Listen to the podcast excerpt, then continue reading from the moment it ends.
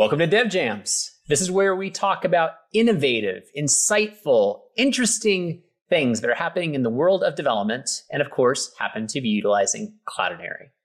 My name is Sam Brace, and I am the Director of Customer Education for Cloudinary. And joining me for every single episode is Becky Peltz, who handles instructional design and curriculum development for Cloudinary, specifically for our developer audience. Becky, it's always fabulous to have you on these episodes. Hey, thank you, Sam. And this is a really good episode because there's a lot of uh, special things that came out of this, I think we'll get into. And not only are you going to learn a lot about how to put together a full stack application with Python, which we haven't really used before in this series, but you're also going to get to know someone really special. Absolutely. And that's a great segue to the person that is special, the person we interviewed, Jen Brissman. Jen, as Becky pointed out, built a full stack application with Python that is called FollowSpot. And FollowSpot is a great way for people in the entertainment industry to be able to track their auditions and keep notes about those different auditions. And if there's any media associated with those auditions, such as images or video or even audio, it's all done through Cloudinary and our upload APIs.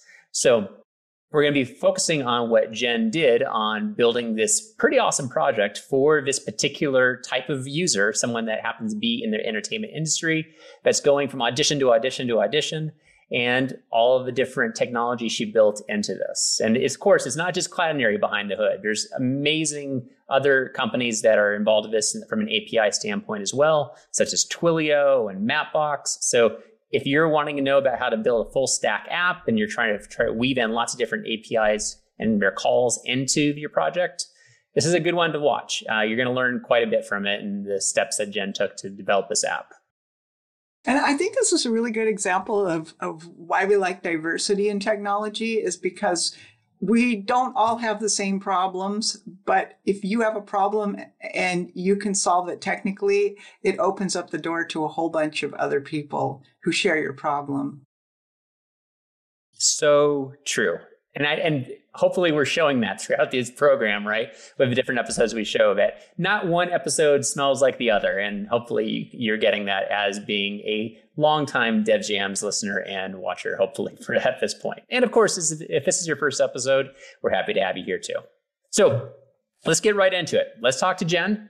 And then once we are done with our conversation, make sure to come on back because we're going to have some notes and takeaways for you from the episode that me and Becky will be happy to share. So stay tuned. See you in a little bit.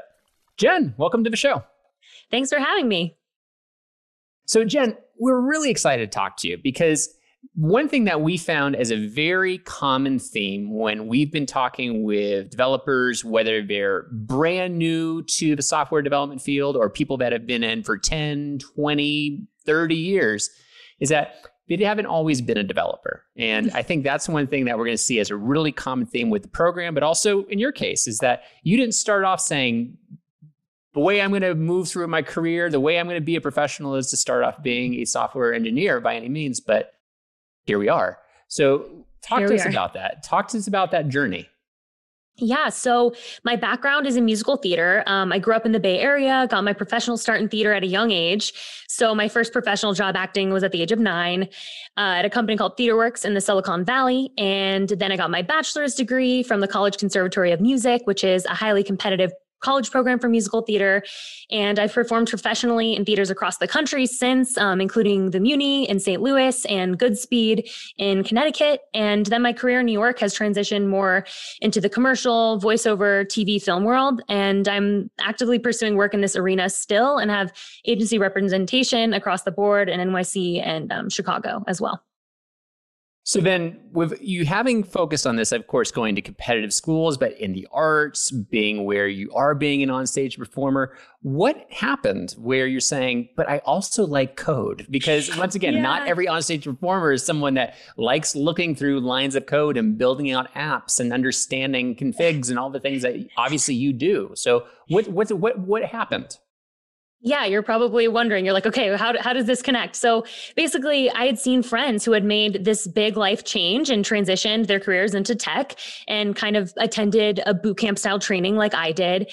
So it was always kind of in the back of my mind as something that was an option that I'd like to pursue if I ever found myself not as busy with my performing career. And then, um, surprise, COVID happened and gave me the time to focus on this. And, you know, it really hit the entertainment industry hard. And my partner and I just saw the writing on the wall and we bought a car and picked up and moved down to New York into a beautiful mountain town in Central Oregon for this time. And we'll be moving back to New York um, at the end of the summer. But it's just been this perfect little time that I've been able to focus on learning to code. And it's been such a gift, actually.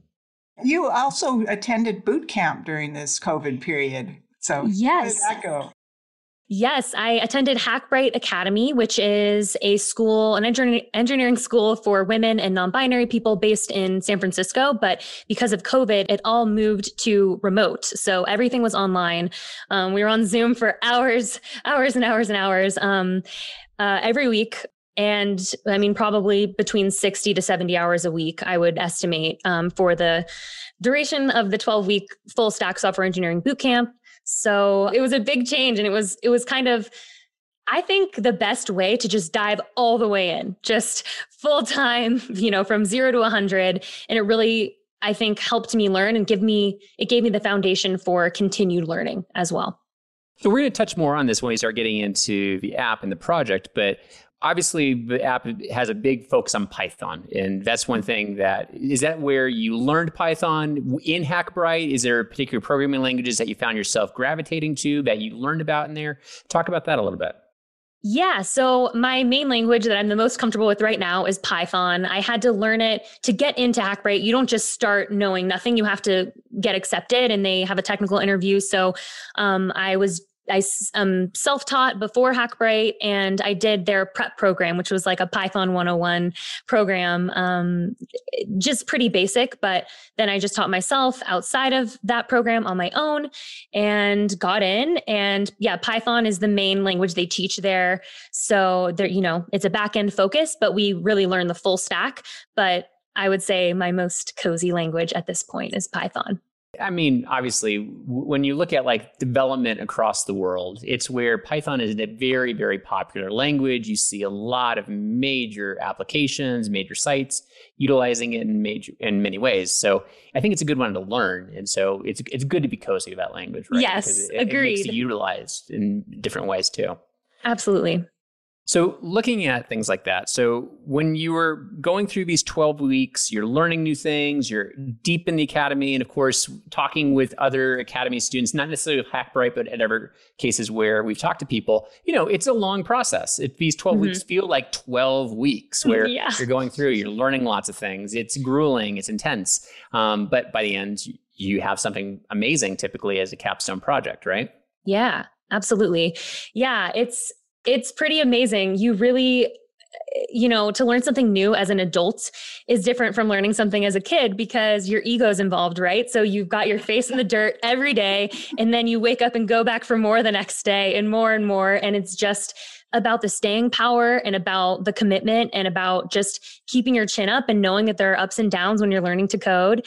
And what was so great about Hackbright, really one of the greatest gifts I received from my bootcamp experience in general, is the community there because, you know, I feel like I've made friendships there that will last a lifetime. And I wasn't expecting that going to learn to code. I thought I would have colleagues, sort of work friend type of relationships. And, and it was pretty amazing to make these real friendships also in a strange way during COVID where everything was remote. I have never met these people in person, but I feel connected to them. And in terms of learning to code, just to even have a friend be by your side while you while you wade through the muck, figuring something out you've never seen before, or to have someone to bounce ideas off of, you just you never feel alone. So that was a game changer, I think, on my journey. You know, I think that speaks ahead, to a lot of developers that that the sense of collaboration and the fact that you're dealing with problems that you've never encountered before. It takes a lot of detailed looking at this and that. And and and I think in your immersive situation like that, where you were kind of forced to be in that, how did how did you feel about that? The kind of need to work and depend on others for that kind of work. I really loved it. I think uh, you know, people wonder, okay, should I just teach myself to code on my own or should I go through a program? And I think that would be the biggest argument for why boot camps are worth worthwhile. It's because of the community that's formed and being able to look to a friend and look to people who are going through the same process as you are and reach out and have that support it was it, it made it fun it made it um more worthwhile and interesting. And I think I learned a lot because of that community.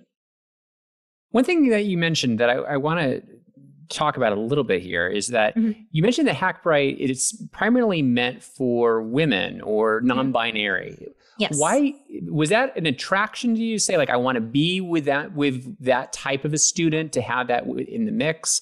Uh, why Absolutely. is that? Because that's something where we haven't heard that come up in other conversations yet. Not that that's bad or good, but yeah. it's interesting to find out decision making because we have a lot of audience members that are saying, I want to go to boot camp or I want to go and choose a school to learn how to code, but how do I choose the right one? What was that decision making for you? Yeah, I, I, looked at a bunch of boot camps and I, I, had my spreadsheets. I did all the research and I was really attracted to Hackbright because their mission is to change the ratio in tech. You know, it's a primarily male dominated industry. And I was really interested in that. And especially looping back to my background as an actress, I would say there are more women than men that go into acting as a profession. And it felt like the opposite. And um, I was really interested in changing that ratio. And just growing up in the Silicon Valley and being around it my whole life, a lot of my friends' dads were in tech.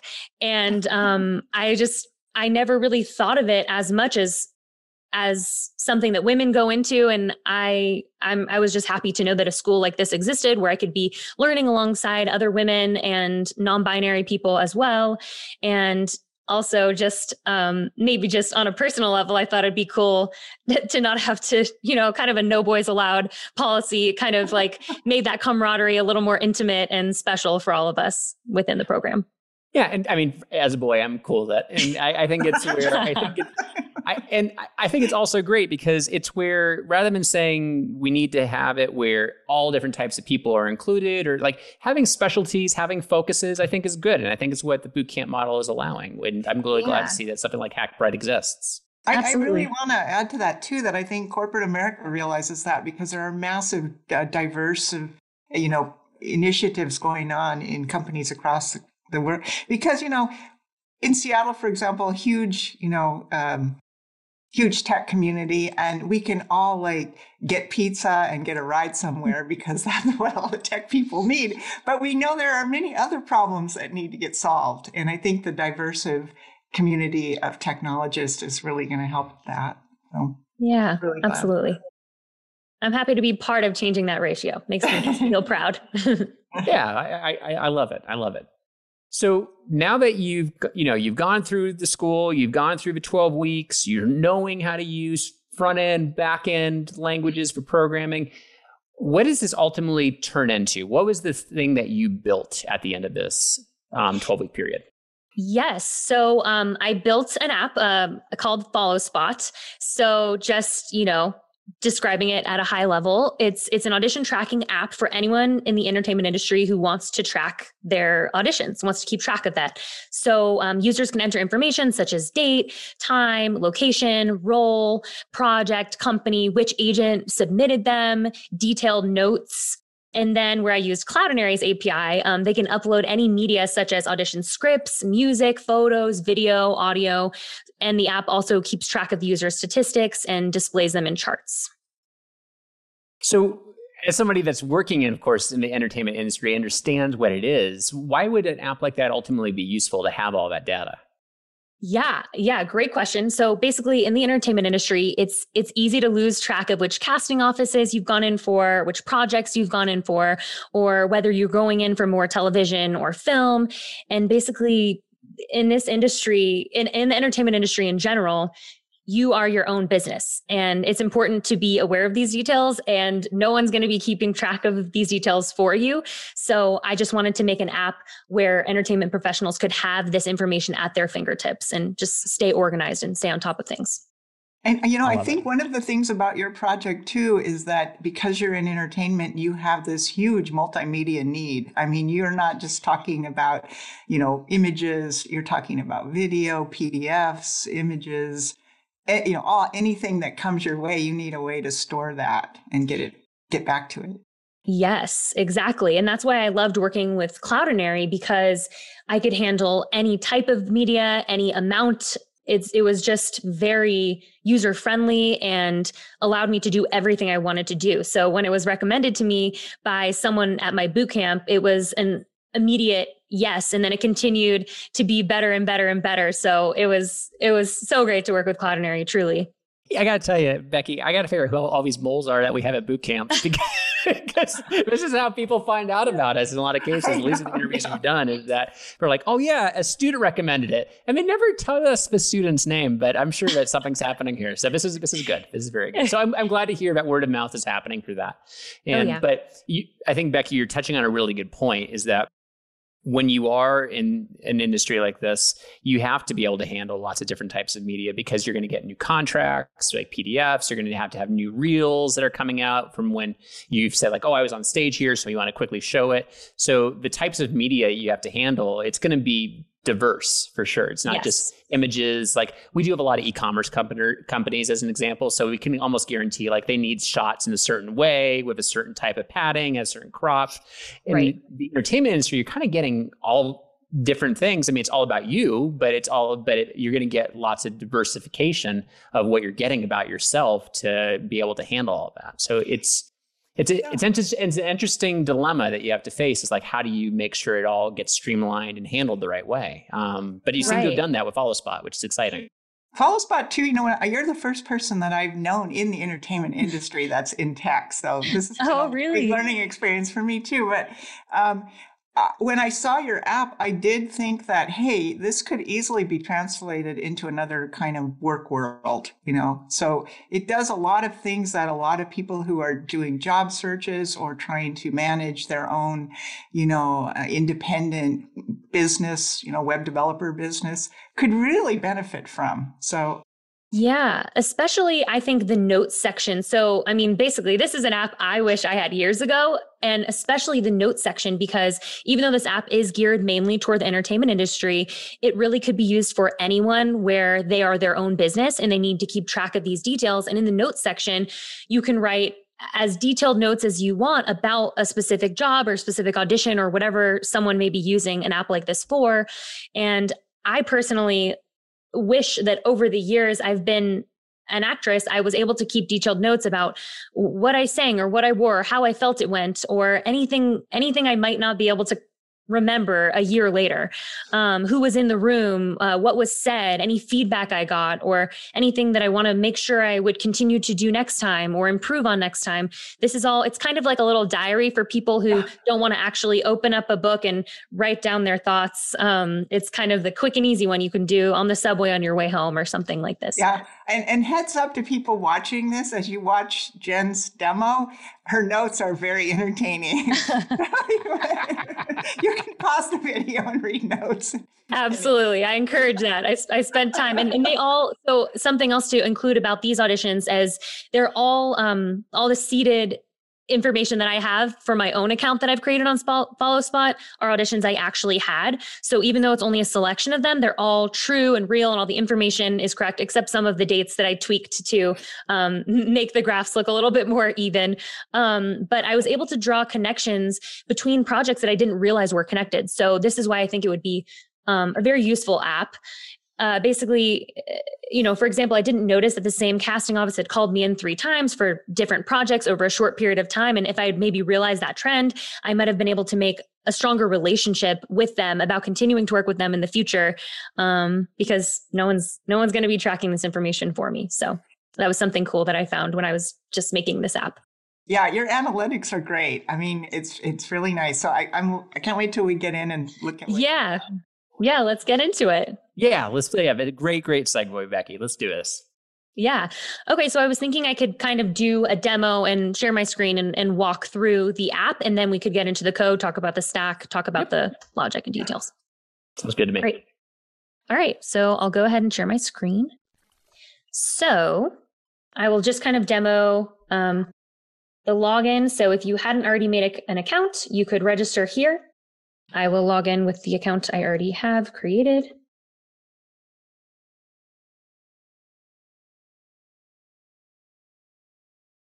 So once the user logs in, they'll be brought to this feed page, their audition timeline, and it will show all their previously logged auditions. These cards are displayed dynamically on the page. And we'll kind of get into more of this later, but I just wanted to show you the timeline. So here's now where you would enter an audition. So I can kind of demo the Cloudinary upload as well. So let's just pick new audition. The user would have the chance to connect um, a callback to a previously logged project, or if it's a new audition altogether. And we can kind of take a peek at that too when we look at my data model quickly after I do this demo. So you can select any industry here. I'll be doing a Blue's Clues voiceover project for this demo.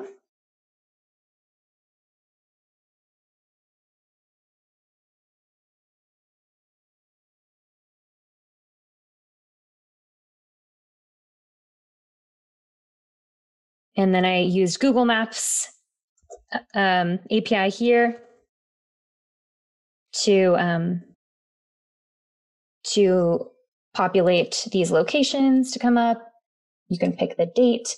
And also, when we go to the feed, they'll be displayed in reverse chronological order. So the first one that will come up is this Blue's Clues voiceover card. And then I'll demo uploading the sides, which is the copy. This is the script that I'll be reading from for this voiceover audition. And then this is the actual voiceover audition. So this is a way, it's this isn't a social app, it's a way for people in the performing industry to keep track of the details about their audition, including what they even submitted. So they can look back later at the quality. Maybe they get a new microphone and they want to check what microphone they were using on this date for this audition or whatever details they might be interested in. All right, so then I will click submit and it'll take probably five seconds and we'll be routed to the feed page. So right now what's happening, which we'll go through later, is um, we've uploaded the media, we've named it, we're sending it to Cloudinary. Cloudinary sent us back an object, we're extracting the URL from that object and then making that URL appear um, with the name of the media on the button. So if we click on the sides, it's the PDF. So um, here are the sides that I would have gotten to all these highlighted lines here, what I would have said for the audition. And then I uploaded as well to this card my actual audition here. I'll play just about a few seconds of it. Hi, this is Jen Brissman with Stewart Talent. Next Friday on a special new Blue's Clues and You. so that's kind of more of a, a kid show, energetic um, voiceover. It's actually one of my favorite types of jobs to do. So yeah, that's how that would work. And then just um, one more quick feature I'll demo here is that um, there's a search feature.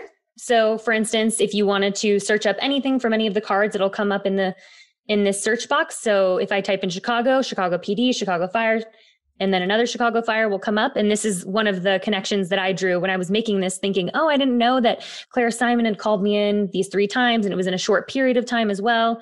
Let's just say I wanted to see all of the modeling auditions I have logged.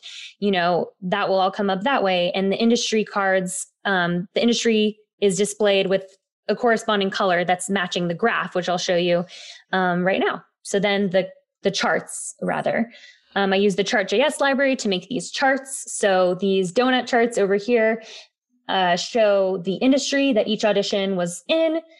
This donut chart shows the agency that submitted you for each audition.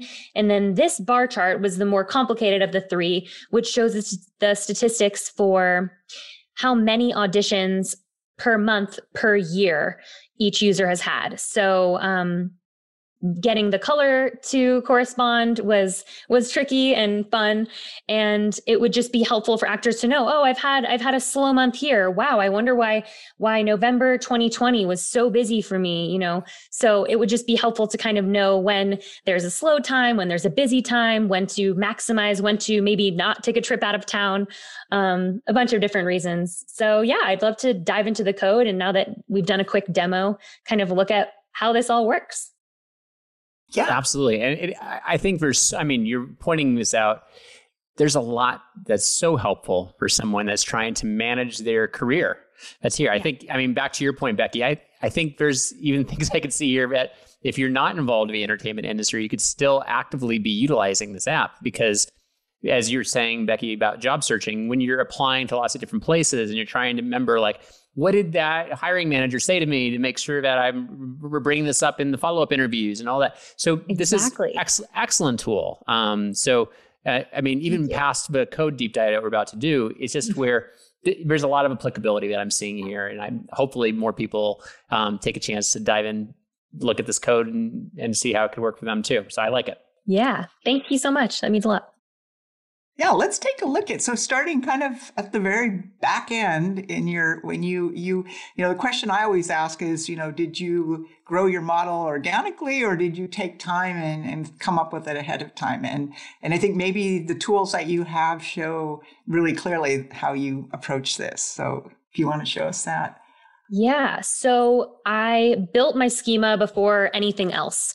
Um, I had to understand how the data would be stored in order to inform how all the models would work together. So I went through a few iterations before I landed on what would be the most effective schema for my app. And the main the main change that I made was this project table and the audition table, allowing the user to select if it was a callback. They wouldn't need to fill in all of these project data that would be the same for any subsequent audition. So a callback in the entertainment industry is different from a callback function. Um, a callback is a subsequent audition for the same project.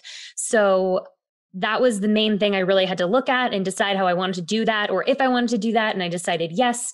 And then basically, this is pretty straightforward the user table and then the media table, which is where I used the big kahuna of my APIs, Cloudinary, and my favorite API to work with. So yeah, we'll get into that a bit later. Yeah, I, I think you've done a really great job here normalizing your data so you're not asking your users to enter the same things over and over. If they're if they're on a project, whether it's the initial entry or a callback, it's all nicely um, organized in your database. Right. And then and what database are you using again? I'm using um, a SQL database. And really quick, I just wanted to show you that it autofills. Um, if you are to choose that it's a callback, it'll oh, autofill the information. So you, the user doesn't need to deal with that, but they also have the ability to change something if there were to be some sort of change. But I um, predict that there wouldn't be any change in that way. So for my database, I used a Postgres DB and I use SQL Alchemy, which is the best supported ORM for Python. And I really liked using SQL Alchemy. It's, it's very straightforward and it's easy to query the database from your application. Yeah, or maybe we could take a look at your code now because I think you show in there um, as you build out your CRUD and your um, your model in there how this data is going to kind of work its way through your app. Yeah, so let's start with um, well, let's look at the model, which basically is the code for the um, data model that I just showed you. This is what it would look like in the code. Um, you know, from Flask SQL Alchemy, import SQL Alchemy. And, you know, let's say we were to focus on the media. Um, this is the media table, and I've made a relationship with a backref of media to the user table. So this is the way that all the user ID is how we check if the user is in session, and it's also how we connect all of the data to the user. So that relationship is very important.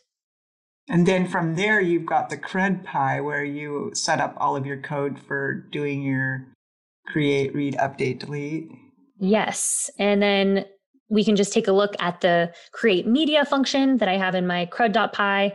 And yeah, it's pretty straightforward. And this is why it's so great to work with SQL Alchemy. And, you know, it's just a simple query and you've got it right there. And then to connect to server, um, so then you want your APIs to call on that CRUD and you set that all up in server. Yes. Yes. So here's my server.py file. Uh, these are all the APIs that I use. Um, Let's take a look at some of your APIs. Yeah. Yeah, I'm looking at Twilio here. What are you doing with Twilio for it? Yeah, so upon registration, I should have mentioned upon registration, the user will receive a text saying that they're registered. And I'm building that out. Um, it's in the works that a user will be able to share one of their audition cards with a friend by typing in the their number. And it's actually all set up, um, but I just don't, I'm not demoing that today, but that's something I'm working on right now. That's a cool feature, though. I like it. Good idea. Yeah, yeah, yeah. Um, so yeah, that's Twilio here. So that's just in this code right here. Um, yeah, it was simple. It was a simple API to work with as well. I really liked Twilio. Um, and then I guess something to look at would be the submit project and submit audition logic. We'll get into that with the Cloudinary upload. So that will be the submit media and then upload Cloudinary here. So we can maybe do a walkthrough starting in my JavaScript. That might be a good way to start. Okay, so let's start So then. you, don't, you don't make a big deal out of it, but you did write a lot of JavaScript here. So, I did write a- Bootstrap, so you've definitely done your front end. Yes, I did write a lot of JavaScript and it made me appreciate Python. Um, but it was it was fun to learn and um, I, I actually ended up using a lot of JavaScript in my project. So let's walk through some of that now. So um, really quick, I'll show you since I just demoed the project and you were able to see the front end, I was going to navigate to um, input HTML, and this will show where I've written the code to allow the user to upload multiple media. So when I clicked on the add media button, another upload option appeared and you can do as many media as you want. And that's this is the logic that covers that. And then let's go to Ajax JS. And we'll basically go to where we're handling the submit. So here we have the form and here we're getting the user input. And then a new audition form means this is not a callback for a previously logged project. And then this is where we send the data to the backend for the project to be created. And then this below is where we send the data to the backend for the audition to be created. And this all happens at once. So this is with a bunch of dot thens. Um, this is all happening at once on the submit. And then here is where we get to Cloudinary. So this add media function once all previous data is returned, then we call the add media function. So, So you need is to get the you need to get the IDs for your your higher level audition or callback so that you can associate them with the proper media. yes, yes, Kind of sequential. yeah. It's sequential. Yes, it it originally started with a bunch of nested fetches, and then it was async await, and that was one of the more challenging parts about building this project was figuring out how all of this data was going to work together and the timing for all of it. And this add media function is at the very end. So here is where we iterate over the media files. This is where we send the data to the upload Cloudinary endpoint, which we'll check out in just a moment. And then we're waiting for Cloudinary to return the media object. And then this is where we store the media in the database.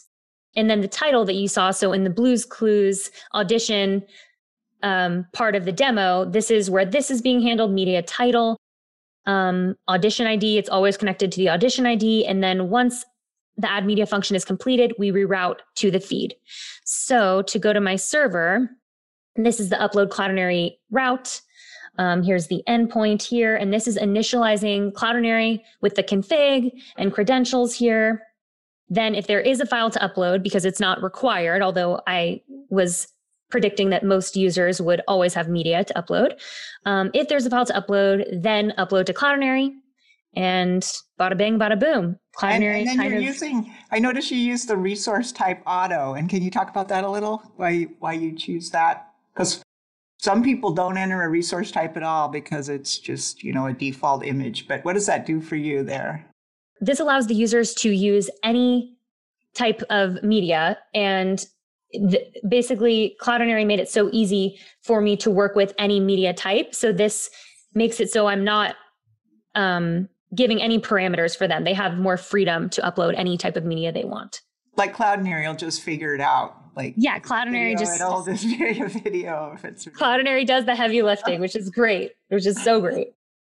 For the Um, multimedia person. Yes for the multimedia person exactly.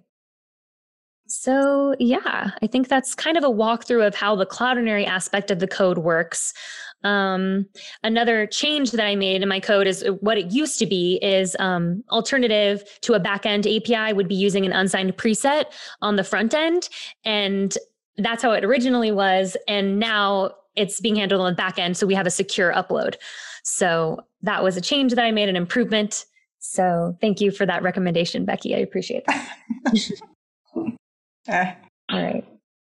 Now, one thing I'm seeing here in your code, and I don't think we've talked about it yet, but I'm seeing a lot of references to Flask. What is Flask doing with your overall application, and why is it doing those things with the application? Because I think in a lot of cases, Python developers may not necessarily touch Flask and all of the th- work that they're doing with Python. Yeah. Yeah. So I, I built the app with Python, and, and we know that's a powerful backend language. And Flask is a powerful and bare bones web server. So, you know, it's a backend framework as opposed to React, which I know a lot of developers are working with, and I'm just starting to work with.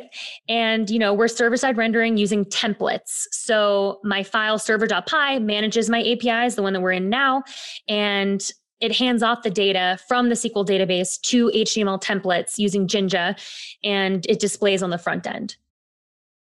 Yeah and we know there are a number of uh, python frameworks like django and and i think you've mentioned some others how did you pick flask Yeah, it was it was kind of what was offered to us at Hackbright, but basically, you know, Django is batteries included. It comes it comes with a lot of dependencies and you can't choose your own tech stack as easily or as quickly, kind of like how working with Bootstrap made me realize I probably always want to use custom CSS. Um, I think Django might make me want to use Flask. Um, and then there's also Fast API, and that's newer, and it isn't as supported with with Jinja just yet. Maybe it will be um, before long, as most things go in tech, it seems. But yeah, so Flask was just was the option given to me by my school, and it was really easy to work with. And yeah, I I enjoyed it. But again, I, I don't I don't have that many other comparisons because I'm so new. So, but I yeah, I, that's part of why I picked Flask. yeah So looking at like the tech stack that you have, because you have lots of different APIs that you're using. I mean, we we saw a, a brief look at the Twilio one. We saw what you're doing with Cloudinary. You showed that you're doing work with Google Maps APIs. Did you have any like conflicts or like connectivity situations that um, potentially other developers may be encountering when they're working with multiple APIs that are worth talking through? I mean, the funny thing is when you're first starting out, it seems like, you know, if I were to be asked, what roadblocks did you face? I think the answer would be everything was a roadblock because everything was so new to me. Um, but, you know, I'm, I'm just kidding. But, but really, it's hard to say. I really thought Cloudinary, the documentation was fantastic, super straightforward, super easy to work with. The only thing would be if you're working with multiple media types to either use this resource type auto or to, um, there was an option to just take out video or image and just delete that line of code. It was basically, there was a very quick fix for me to change what was given originally from Cloudinary to handle all media types. So, I mean, using Cloudinary, I think people will have a really easy time. But in general, I think any roadblocks that I faced were just because I'm just starting out. Um, and, but it's great because all of the really good, juicy learning comes in the debugging.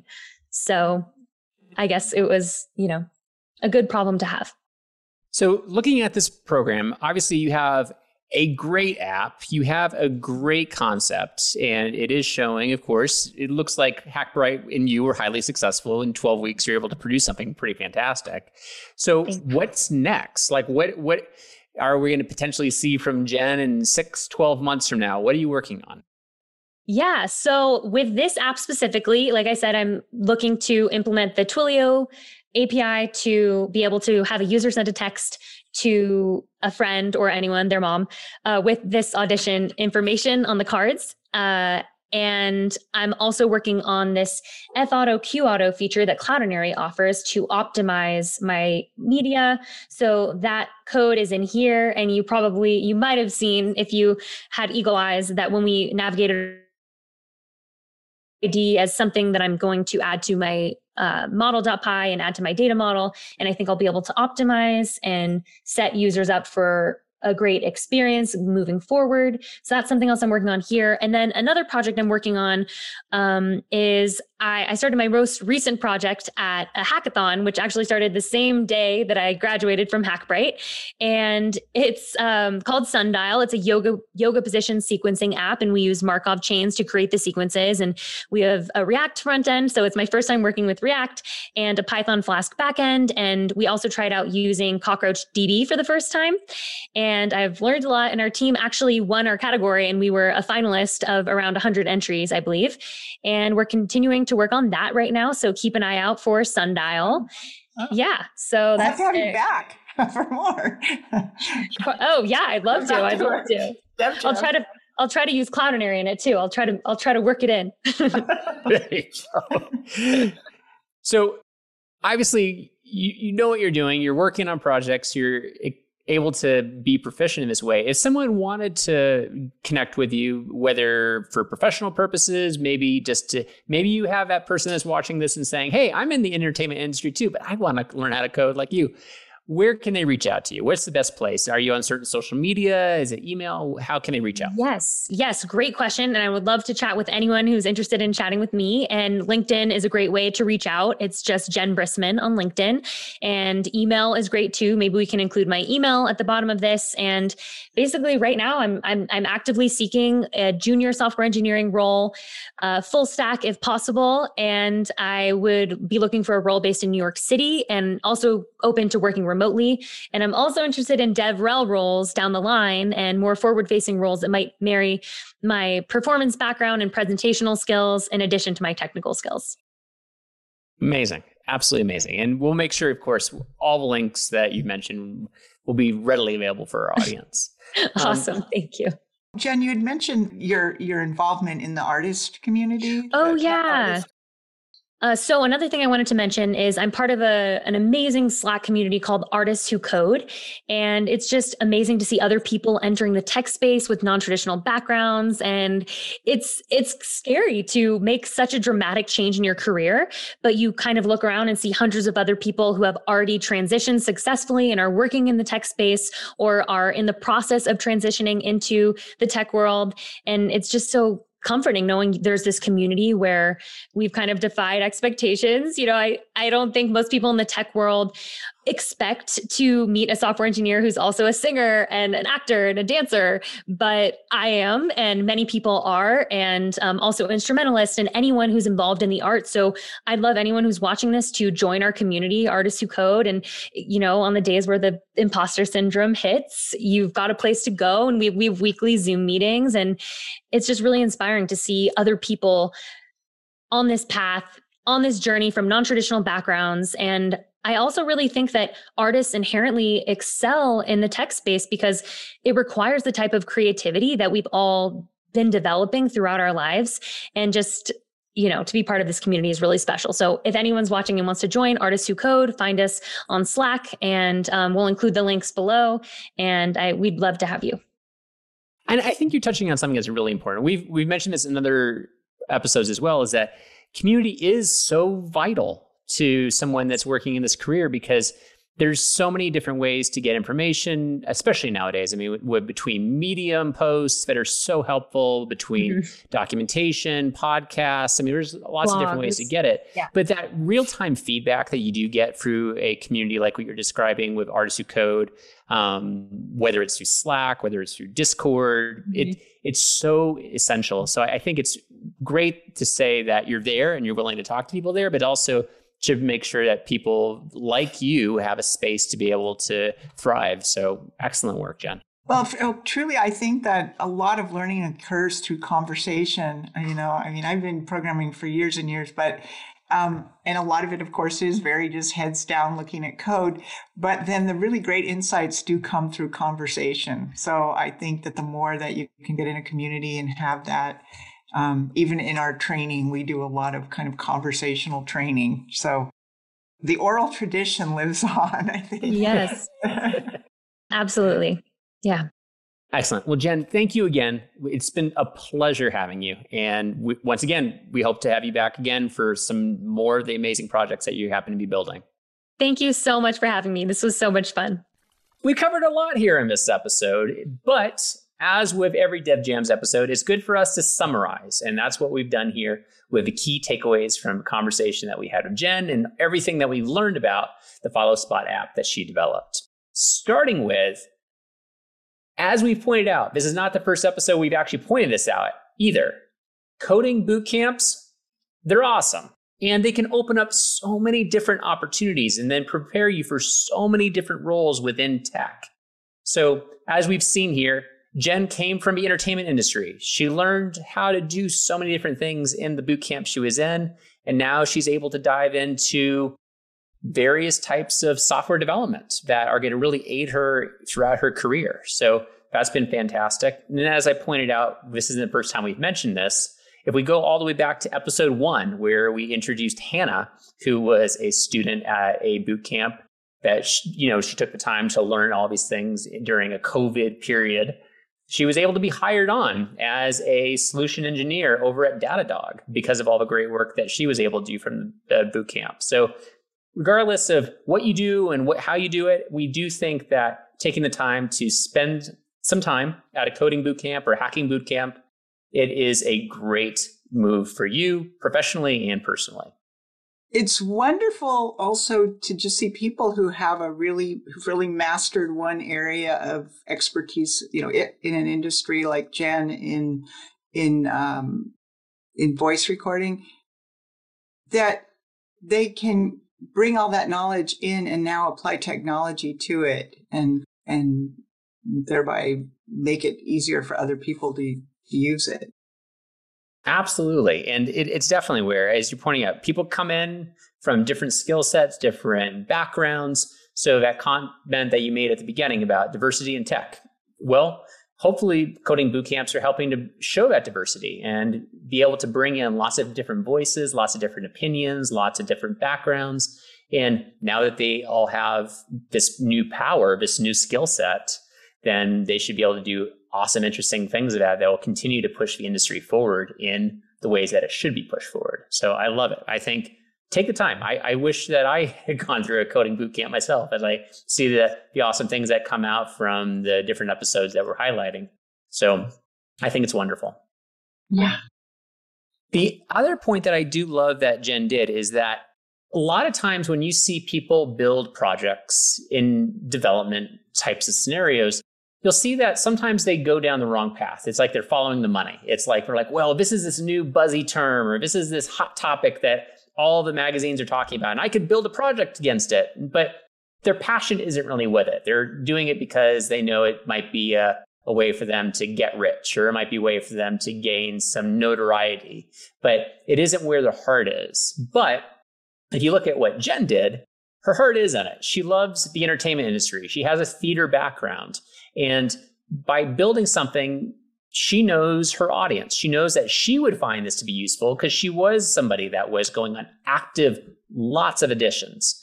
And if this she had this tool, it may would make her life easier. So therefore, she knows her audience. She knows if someone was in the same situation as her, going on lots and lots of auditions and trying to keep track of all the data associated with those, then they could use a tool like this. So if you know yourself, build something for yourself. Build it for that that pain point or that hole that happens to be there rather than trying to chase the dragon and try to find that thing that's going to make you all the money in the world. So eh, I think that's something that I really enjoyed about Jen's perspective with this project she worked on.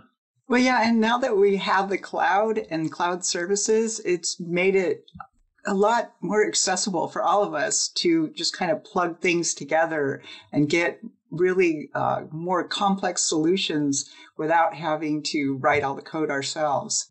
So it, it kind of, and this, this is a great example of a project that does that where she did write code. She wrote the Python that glues it all together and she wrote the React that did the front end. But then for all of the kind of deeper complexities, she pulls in services like Cloudinary, like Twilio and so forth so that, you know, she takes advantage of the whole cloud by doing that. Absolutely. Absolutely. And as you pointed out, we love a lot of those services. And interestingly enough, a lot of times when we look at projects that are maybe highlighted on Dev Jams, ones that we just see out there in the wild, it is where we're utilizing Cloudinary and Twilio and Mapbox and GridSum and all these other technologies that allow for things to, you know, easily weave together and make something beautiful and interesting and usable. So I, I, I agree. It's where the glue was was Jen, but there's lots of other amazing services that helped everything get put together there and build that awesome project. I think the third point that I want to mention here, and this is the last one for the key takeaways, is that it's always good to make sure that you're mentioning the companies that you are working with. If, like in the example where she mentioned Cloudinary, she mentioned Twilio, that's where it almost sends a signal out to those companies like, hey, I'm building something with you. And luckily at Cloudinary, we listen, we pay attention when that happens because that's how we found Jen is that she put out that video for Follow Spot when she was working at her coding boot camp and she put it on YouTube. And because we're, you know, seeing what's out there and who's developing cool things with us, we found her. And that led to this episode. But the other cool thing about it is that it allows us to learn how awesome Jen is. And we started to do more work with her even after this episode was done, where we had her get involved with a tutorial that we have uh, showing people how to easily upload content to Cloudinary programmatically with our Node.js um, SDK. And then we also then collaborated with her as well as the team at Netlify to develop a course on how to use video in the Jamstack. But that was all work that we would have never found Jen if it wasn't for her putting herself out there and kind of sending out a, a smoke signal to Cloudinary to say, hey, I know how to use you. I know how media works in a dev project. So it's definitely where we should be doing this more as companies. I hope that those that work at companies like Cloudinary are hearing this. But it also is where developers, if you want to get a company's attention, use them in a project. You might be surprised at the outcome there. Yeah, I mean, we have been able to be very productive with Jen's help because she has video editing skills in addition to her programming skills.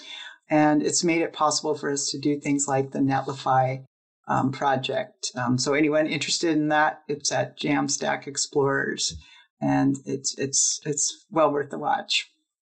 Absolutely. And to that point, we actually have a huge announcement for us because we have decided to hire Jen as a full time employee at Cloudinary. It's how much we liked it, what work that she did for us. So it's something to keep in mind that it's not just contract work that can potentially happen from this type of stuff. And I'm not saying that every DevJam episode results in employment, but but, but hey, it's yeah, but it's worth talking to us, okay? no. I, exactly, exactly. Yeah, but it, it, it is to say that if you are interested in working for certain companies and you're interested in trying to find that way to say like i really want to be a part of this thing try weaving into your projects trying to learn more about it because showing that you have that knowledge it just essentially cuts down the amount of roadblocks that you might have to finally get that and be on the path that you want to be on and luckily for us jen wants to be on the path of Cloudinary so not only will you be seeing her in this episode as you did, but you also will probably be seeing a little bit more Jen around Cloudinary over the next few years, hopefully. So we will keep you updated on all things about that, but don't be surprised if she pops into a future episode of Dev Jams in a more central role. All right, so with all of this said, a few final takeaways for you when it comes to just liking and subscribing. It's a big, big factor for more people, more developers to be able to learn about the awesome projects that are happening within the space. So make sure that if you're listening to this on Spotify or Apple Podcasts, or whether you're watching this on YouTube or the Cloudinary Academy, make sure you're taking the time to indicate you like it, whether it's giving a five star testimonial or putting a hitting the like button or subscribing, whatever that action is, it does send a signal to all of those platforms that this is content that's good. So if you like this, hopefully you do, especially if you've made it to this point of the episode, then please take the time to go do that. And of course, stay tuned because we hope to have more and more episodes of Dev Jams coming out to you in the near future. Becky, any final words for our audience before we let them go? Uh, no, just uh, stay tuned. I think we've got some more interesting episodes coming out after this as well. Amazing. Thank you again. And stay tuned for those episodes, as Becky and I have said, because we're going to be highlighting more innovative, more interesting, more inspirational projects that are happening in the development space and using Cloudinary right here on the next episode of Dev Jams. See you then.